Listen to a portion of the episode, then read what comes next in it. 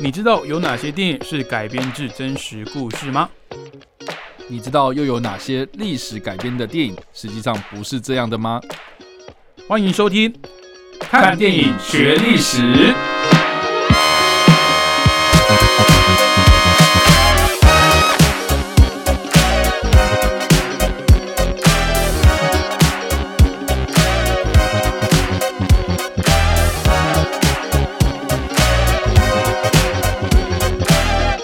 Hello，各位听众朋友，大家早，欢迎继续收听海声广播电台。您现在收听的节目是每个礼拜五早上七点半到八点的《看电影学历史》。那这个节目呢，就是透过电影来跟各位听众朋友分享历史上的真实故事。那欢迎共同主持人叉叉 Y。嗨，大家好，我叉 Y。好，那我们今天要讲的历史事件呢，是这个本节目以来离。现阶段时间最最久远的，哎，真的吗？对，这个应该是最早的。我我印象中，哦是哦，对他直接我们回顾到一七多了这样。对，这这这这距今可能两 两三百年的历史啊。OK，来自一七七五年的四月十九号。那我觉得讲到一七七五年，可能这个如果现在的听众是您是呃高中生啊，或是你是在学的学生啊，应该对这个。年代比较敏感一点哦，我们要讲的就是美国独立战争哦。嗯哼，那这个美国独立战争呢，当然它的这个它的这个篇幅比较长，因为你也不是在讲其中某一个战役哦。那我觉得叉叉 Y 你应该是想要就美国独立战争的一个 背景啦，对大方向啦，因为这个毕竟不是一刀切，我们可以马上把。没办法啦，对啊，我觉得我觉得美国独立战争，我们我们我们可能可以开一个新的这样子，我们可以开一个新的节目，然后专门来讲这件事情。而且美国独立战争也非常多作品哦。是啊，对啊，对啊，所以其实其实我觉得讲美国独立战争，嗯，我觉得还不如说我们我们只要了解就是一件历史它的来龙去脉跟它的背景，我觉得就 OK 了。因为我觉得大部分像像我啦，就至至少以我的的的经验跟印象来说，你说美国独立战争，我真的就。也是就是一刀切的技法。OK，一七七五年，然后呃，美国就是打英国，然后自己建立一个联邦，然后 立国嘛。这个是我的呃，就印象短浅短浅的这个认知这样子。那各位请插大会再跟我们更深入的介绍一下这个这场战役的前因后果这样子。我觉我我觉得这一件事情其实它并不是说。哦，我们就是一七七五年，然后开打这样。我我觉得他其实可以把时间更回溯到，呃，当时的这个有很多的移民啊，欧洲的移民，他们要前往北美这块新大陆，嗯，哦，开拓自己的新人生这样子。哦，所以我觉得其实有很多人会认为，就是把把这个北美移民潮这件事情，像当做是一种向往自由或是一个新的开始，一种新的希望的这个。开端哦哦，然后的一种象征啊，就是去我换个环境的感觉。对，换个环境。嗯，那时间就我们就来到了大概在呃十八世纪中期的时候，大概一七五零年代的时候，呃，当时的欧洲列强们，他们因为呃殖民地的争夺，然后还有还有一些互相之间的一些利益纠纷，然后爆发了一个所谓的七年战争。OK，那这场战争呢，呃，这个。被号称啊，哈，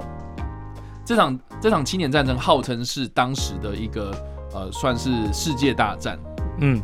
对，因为因为世界上几乎所有的欧洲列强都卷入了这件事情。那但是它也不是专指说，呃，像是第一次世界大战什么谁谁谁跟谁宣战，然后爆发，或者第二次世界大战怎样怎样的，对吧？它并不是一个什么很很很明确的几年打到几年，它其实是一种概念，就是说在这七年之间，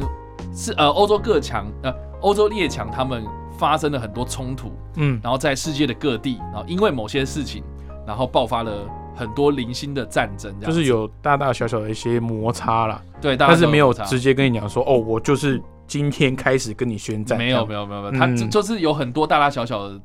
战役，然后在这个时间点发生这样子。那如果是发生在北美的话，哦，那就是法国当时。他们为了要争夺北美的一些呃土地啊，所以跟当时的印第安人啊，呃，或是就是当地的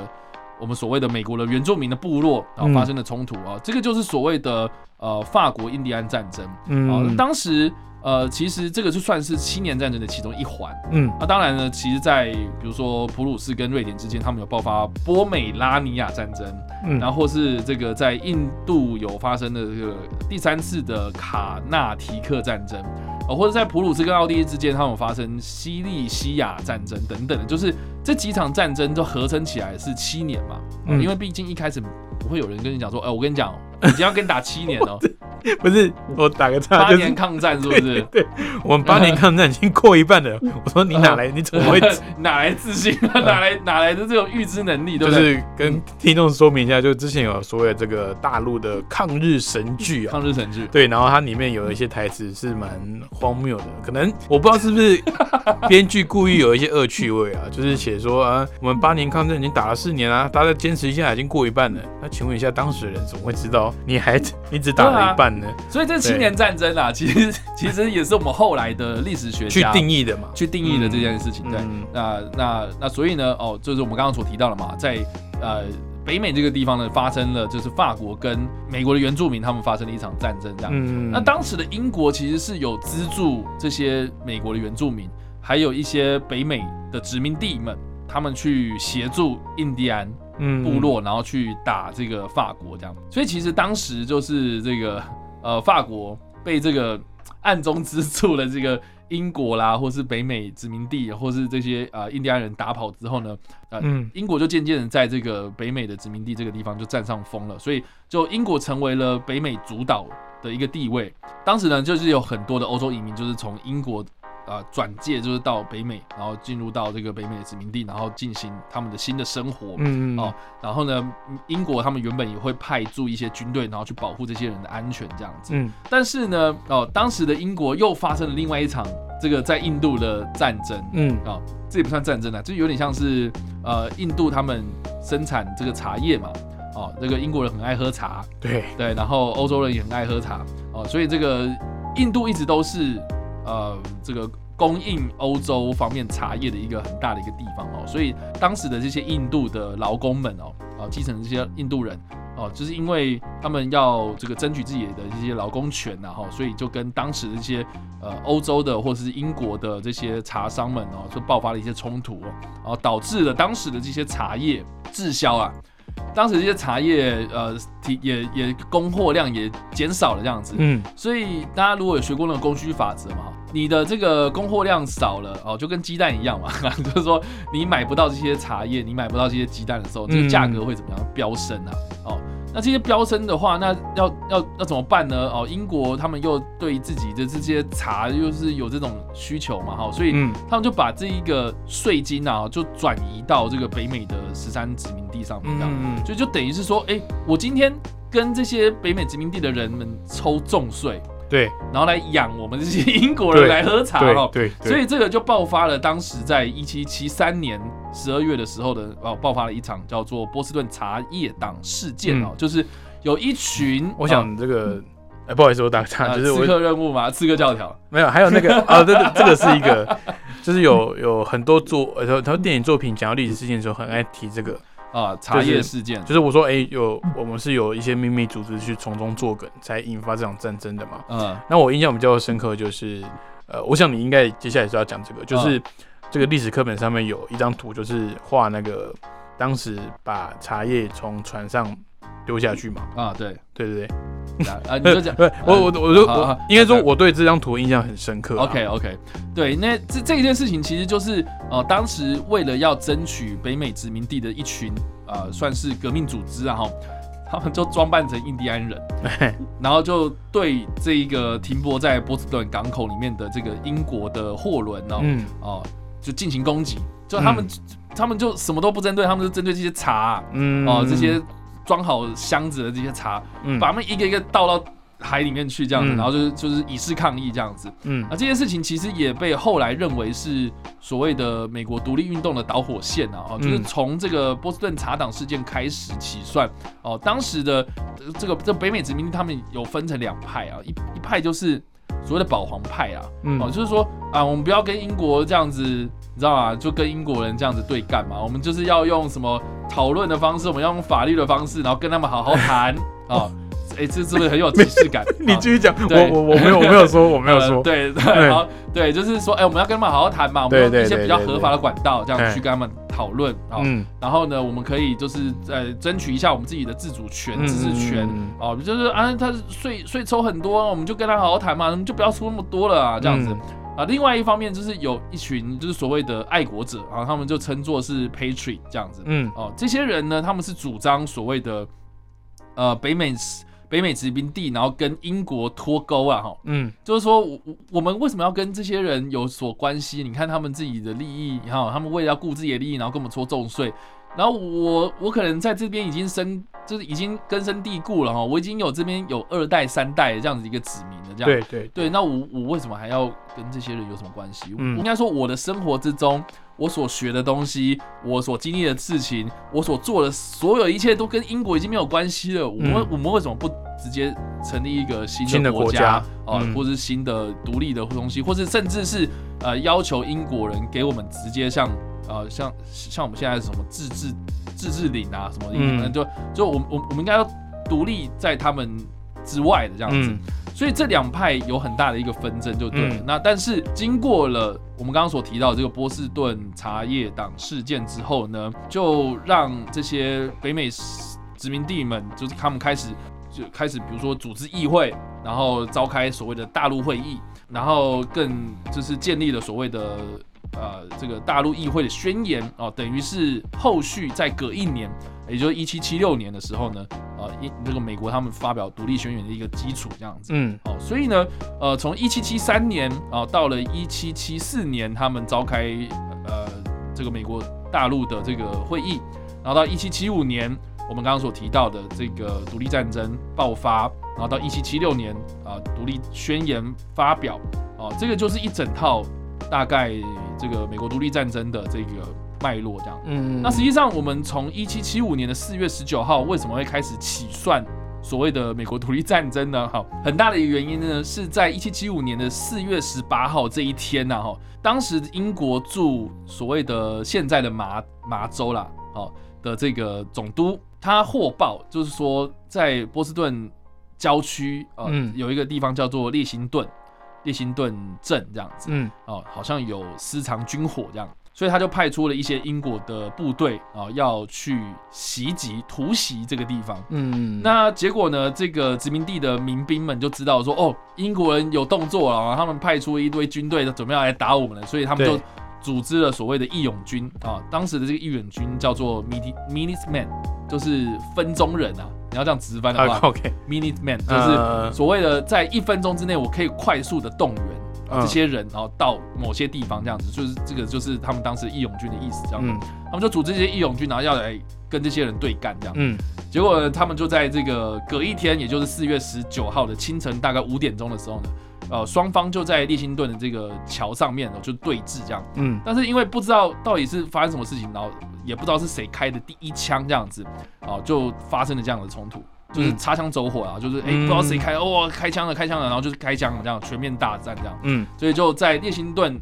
跟这个康科德这个地方呢，哦，爆发了所谓的美国独立战争的第一枪，哦，所以我们一般会称作是一七七五年的四月十九号，列辛顿的枪声打响了这一个独立战争的。呃的的整个全面战争的爆发这样子，然后一路打打打打到了一七八三年九月，然后总共历经了八年四个月左右的时间，然后才真正的美国独立这样子。嗯，对，所以这个就是整个美国独立战争的脉络啦。对，所以其实呃，经过刚刚插外的解说，其实不知道各位听友有没有刚有没有认真听啊？就是其实没有针对战争中间发生了什么事情。去做讲解，他其实比较着重在他的前因，就是他怎么样去堆叠到那个包含被殖民地的这些北美人民的不不满的情绪啊，还有一些呃中间因为可能税收啊或者一些一些阴错阳差的一些冲突哦，甚至是到这个一七七五年这个冲突点呢，都现在还没办法确认是谁先开的那第一枪。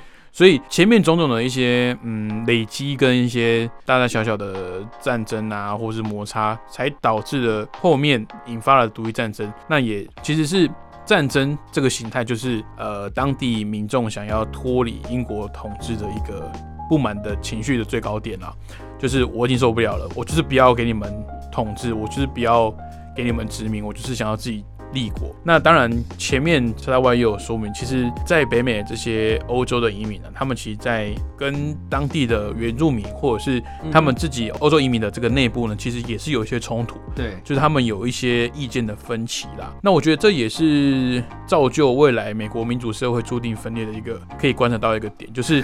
我觉得民主制度势必是会有分裂的。两派意见，对，所以一定会有不同的声音出来。我们现在都会认知到说，这个美国是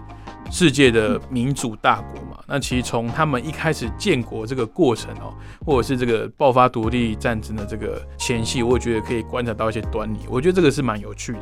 那这一次的这个独立战争啊，其实有非常多的作品可以选择啦。那叉叉 Y 今天推荐的这部作品，其实也是我个人非常喜欢的一部作品。我们将要推荐的电影叫做《决战时刻》啊，它是在两千年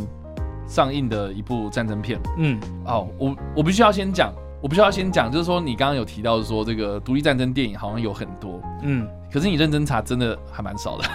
哦，说呃，应该说讲整个呃始末吗？还是有讲到这个题材？讲到这个题材其实真的还蛮少的。我觉得一方面是这个时代背景有点难，有点难重现，还是可能就是会有提到，但它不会是一个主要的背景。我不知道哎，我我真的不知道为什么。就像你刚刚前面讲什么呃游戏。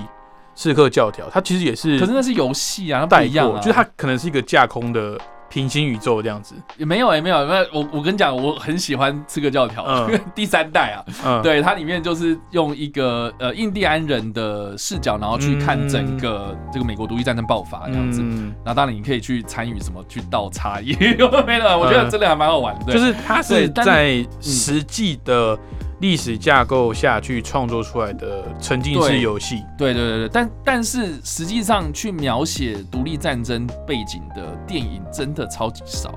就也不多。也不多，我我觉得反而可能到了南北战争吧。就是美国内战开始，就是有蛮多的题材才开始在用电影的方式去描述。你说呃呃，林肯那个解放黑奴的那个林肯啦，或是什么对啊？我我我我们之前有提到过什么头号潜潜舰那个，嗯，对，它其实都是美国独立战，不美国南北战争的，嗯，可是故事因为因为我会想说，这个美国独立战争应该对于他们美国来说是。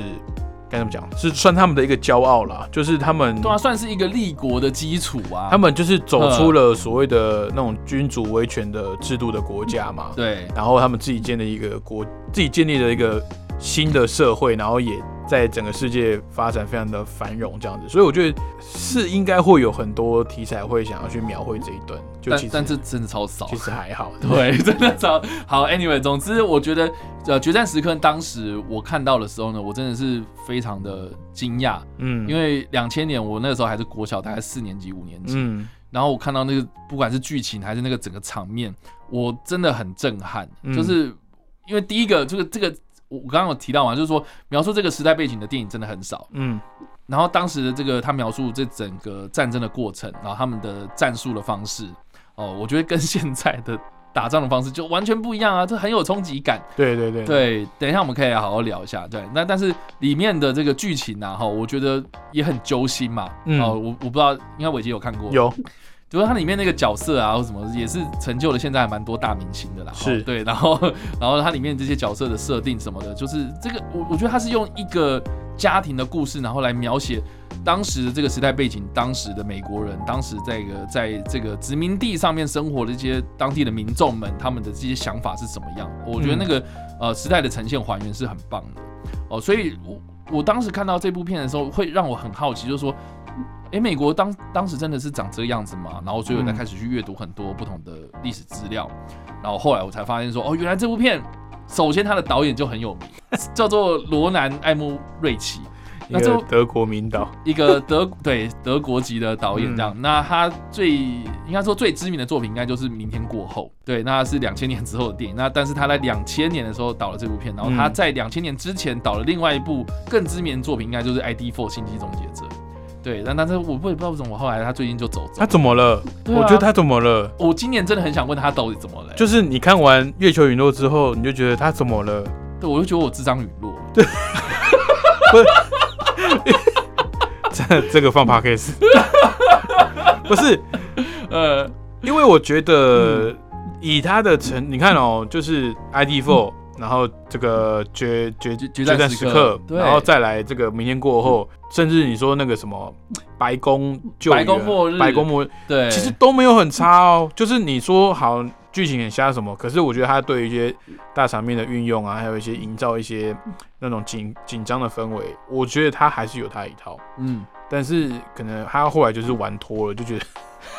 我觉得反正我就想拍我要拍的，那你们也不要。对我指指点点这样子，对，我想拍什么就拍什么。但我我自己有观察啦，嗯，我觉得他有一些根据的电影会拍的比较好，比如说史实改编，对，比如说像《决战时刻》就是很明显的例子嘛，就是他他有时代的人物可以做参考，虽然里面的人物是主角是虚构的啦，嗯，对，但是他有这个本在嘛。然后像比如说我我最近应该比较喜欢他的应该是那个中途岛啦，决决战中途岛，对，这也是他拍的，因为中途岛他就是依照这个历史脉络直接去拍。然后我觉得明天过后是因为他自己本身就是一个环保人士，然后所以其实他就一直都关注这个东西，所以他有那个科学根据的东西。嗯，可是他如果拍出一个完完全全是没有科学根据的科幻电影的话，他就会拍的非常的空洞。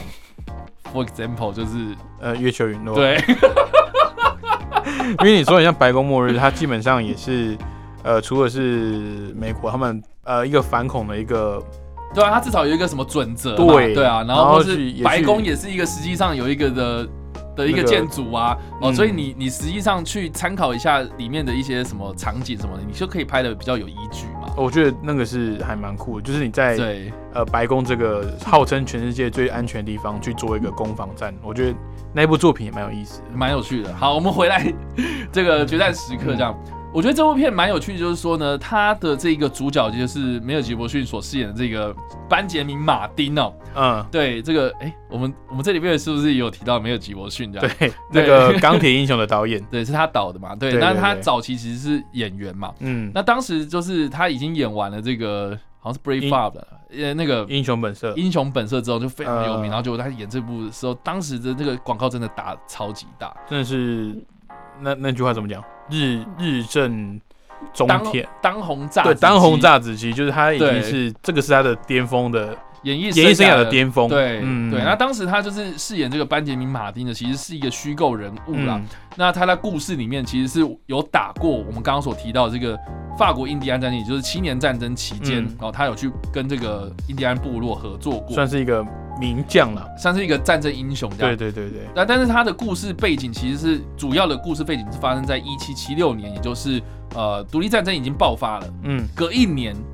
然后这一个主角呢，他其实是生活在南卡罗来纳州的一个务农的农夫这样子。嗯。然后有很多的小孩。嗯，然后这他们就想说，哎，我我我就是只是想要在这里面安安居乐业这样子，我与世无争了，与世无争啊，甚至是里面有一段，我觉得一开始电影他就是有描述说他去，因为他毕竟是有一点点社经地位的，嗯，哦，所以他就是被邀请去大陆会议开议，对，开开会这样，然后他就有讲说，哦，我就是一个爸爸，我我今天没有想要去打仗这样子，就是他他也是主张。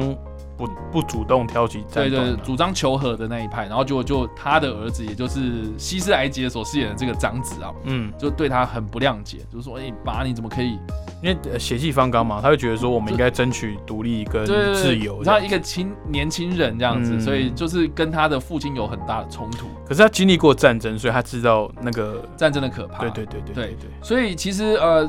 经过这样子的一个时代背景的交代之后，你就可以知道说，其实当时的。呃，在北美殖民地生活的人们哦，他们就是真的就只是，他们当初来到这片土地，他们就只是要糊口饭吃嘛，嗯，寻求一个新的机会，然后寻求一个新的生活，嗯，可是你你今天战争开始要，你可能你你可能有很多选择，你可能要选择为家人而战，你可能就是啊，我们不要，我们要避免这些事情，对对对，所以我觉得这个时代背景可以看得出来。啊，但是当然，呃，当然，我觉得这部片另外一个很大的卖点就是，呃，这一个导演啊，罗兰·艾默维奇，他真的就是不把场面搞大，他好像不太干罢休，不会善罢甘休。对对对，就是就是他一定会把那个战争场面呈现的很浩大。嗯，那我觉得最印印象最深刻的是当时的这些战争的方式哦，嗯。哦，就是呃两边的人马排排站，对对对，然后就开始像那种你知道行军的方式，然后就是步步的逼近，然后就开始开枪这样子。然后我当时看到这部电影的时候，我想说，怎么会有人用这种白痴的方法在打这种仗？就是为什么你们不找个掩蔽物，还是应应该说以现代我们的对对对对于军事的认知，你为什么不不躲不闪，然后就是对，好像就是赌说你打不到我。对，就这这很莫名其妙，就是为什么要排排站的，立正站好，然后两边一字排开，然后像人墙一样，然后。而已，举枪填弹，然后发射，然后就一排这样倒下去，就一排人，然后这样子倒下去，这样子，而且这些人还倒下去也不会慌哦，嗯，也不会慌，就是开始继续，好好换我们了，我们开始填弹，然后瞄准。第二班的往前一步，这样，对，就是哎，很很特别。哦。我后来才知道说，原来是因为当时的呃，他们所谓的这个枪啊，他们这个枪其实并不是像现在我们有所谓的膛线啊，嗯，对，他们这个枪。呃，是你知道，我我不知道大家有没有看过这部电影啊？就是说他们是用那种填弹的方式嘛，就是要要塞火药进去，要先塞火药，然后火药再压实，嗯，然后再填这个所谓的弹丸，嗯，填进去之后呢，然后才开这么一枪。所以当时我记得有统计啦，一个训练精良的士兵，他们这样子的一个流程，一分钟之内只能开三枪，嗯，最快。对，这已经是训练精良，就是更何况是民兵，你懂吗？嗯，对，所以这个很复杂啦。哦，所以当时就是他们的这个枪又没有所谓的膛线，所以射的很不准。嗯，所以为什么他们要排排站成一列，然后去向对面开枪？那其实是要提高用用数量换他们的精准度，这样。就是我。排成一排一起射，总会射得到你们的。对，总会射到一些人。对，所以这个的战法是这个样子。所以其实枪对他们来讲是还是在当年是所谓的辅助型的武器。哦，所以实际上真正的伤亡是到了就是可能短兵相见，然后白刃刺刀或者是刀啊。对，就是就是那种冷兵器的东西啊。所以其实我我觉得那个的观念其实是有点冲击到我当时看电影的状态这样。对，然后还有一个我觉得蛮有趣，就是说，呃，我不知道大家有没有看过一部二战电影，叫做《红色警戒》。嗯，它的英文片名叫做《The Red Thin Line》嘛。嗯，红色细细的绳子。嗯，对，你知道，哎，我上当时是觉得很莫名其妙，为什么会这样取？嗯，然后，然后我后来才知道，原来是因为，呃，大家有看过这部电影的话，就知道说，其实英国人当时是穿着红色的军服。OK。对，红色军服就在远远地方看起来，就是他们排排站的话，就是一条红色的一条线。嗯，然后如果当对方开了一枪，开了第一波枪，然后前线就会有人倒地嘛。嗯，所以那个红色细细的线，意思就是说那些倒地的英国士兵，从远方这样子看过去，就是一条细细的线。嗯，所以 The resting Line 的意思就是战况激烈的意思。OK，这就是英国那个美国他们。英国、美国他们的俚语啦的由来这样子，对对对，嗯。但不管怎么样，我觉得这部片里面它就是有呈现了很多这样子的一个历史背景，嗯。然后我觉得到最后面，它也是呃影射了在美国独立战争期间爆发了一场叫做考彭斯战役，哦，它是有点像是说，呃，就是独立战争它的战况是有点像是美英国他们。一开始很强势，然后就占据了美国现在的北边的这几个州。嗯，那美国当时是退守南方啊，所以他们后来是从南方这样一路反攻，就北伐，一路向北这样子，就是取得了胜利这样子。所以呃，考彭斯战役它是一个独立战争的一个很大的转捩点，是南边开始反败为胜，嗯，然后一路一路的这样子打到北边这样子，都是在华盛顿。这个后来变总统嘛，这个将军的领导之下，然后就一路往北这样子，嗯，所以这个算是一个扭转局势的一个很重要的关键。OK，对，那其实就我觉得这部电影它的这个拍摄的手法，完全就是会会 get 到我的那种，就是会触动到我，因为他就是用家庭，然后一个父亲或是儿子的这个小人物的出发点。我觉得这个导演啊，这个罗兰安莫瑞奇，我觉得他非常早期啦，早期的作品非。非常非常会利用这种小人物的这种酸甜苦涩跟单纯，然后去你会觉得说，我只是叙述一个小人物，然后他们在一个大时代的背景下面，然后他们怎么去应对这场战事。那我觉得这种叙事的手法比较能够让我感同身受，就是我可能是呃，这个是一个距我生长的年代已经可能两三百年的的一个故事，那我没办法体会你们那个时候的。一些生活的环境，但是我可以感受到你们家人之间这个生呃生活的一些真挚的情感。那当然，这个父亲最后从求和到变成我就是要奋死一搏，当然中间有经历过一些呃非常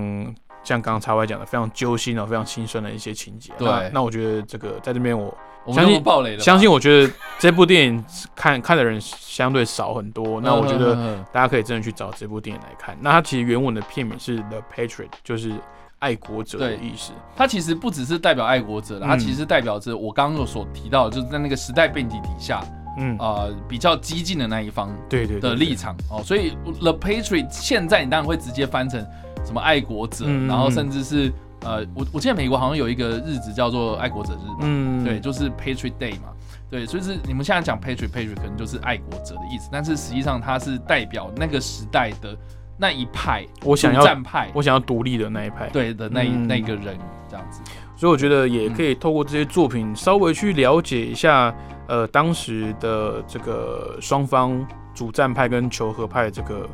双方的立场，比一其实不见得求和派就一定是赞成这个英国的殖民的这些行为啦，但是他们可能有一些小人物的无奈哦，或者是他们有一些可能家庭啊的一些考量啊，所以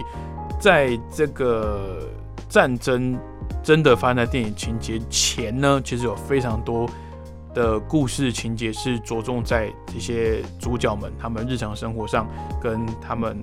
一些理念冲突的时候的一些陈述，所以我觉得也可以借由这一些呃故事的的段落去了解到当时的这个呃生活，呃当时美国呃移民到美国这些人们他们的生活的状况。嗯，好，那其实。关于美国独立战争，我还有另外一部想要推荐的作品，但它不是电影，也不是影集，它其实是一部音乐剧哦。哦，真的吗？就是 Disney Plus 上面最近刚把中文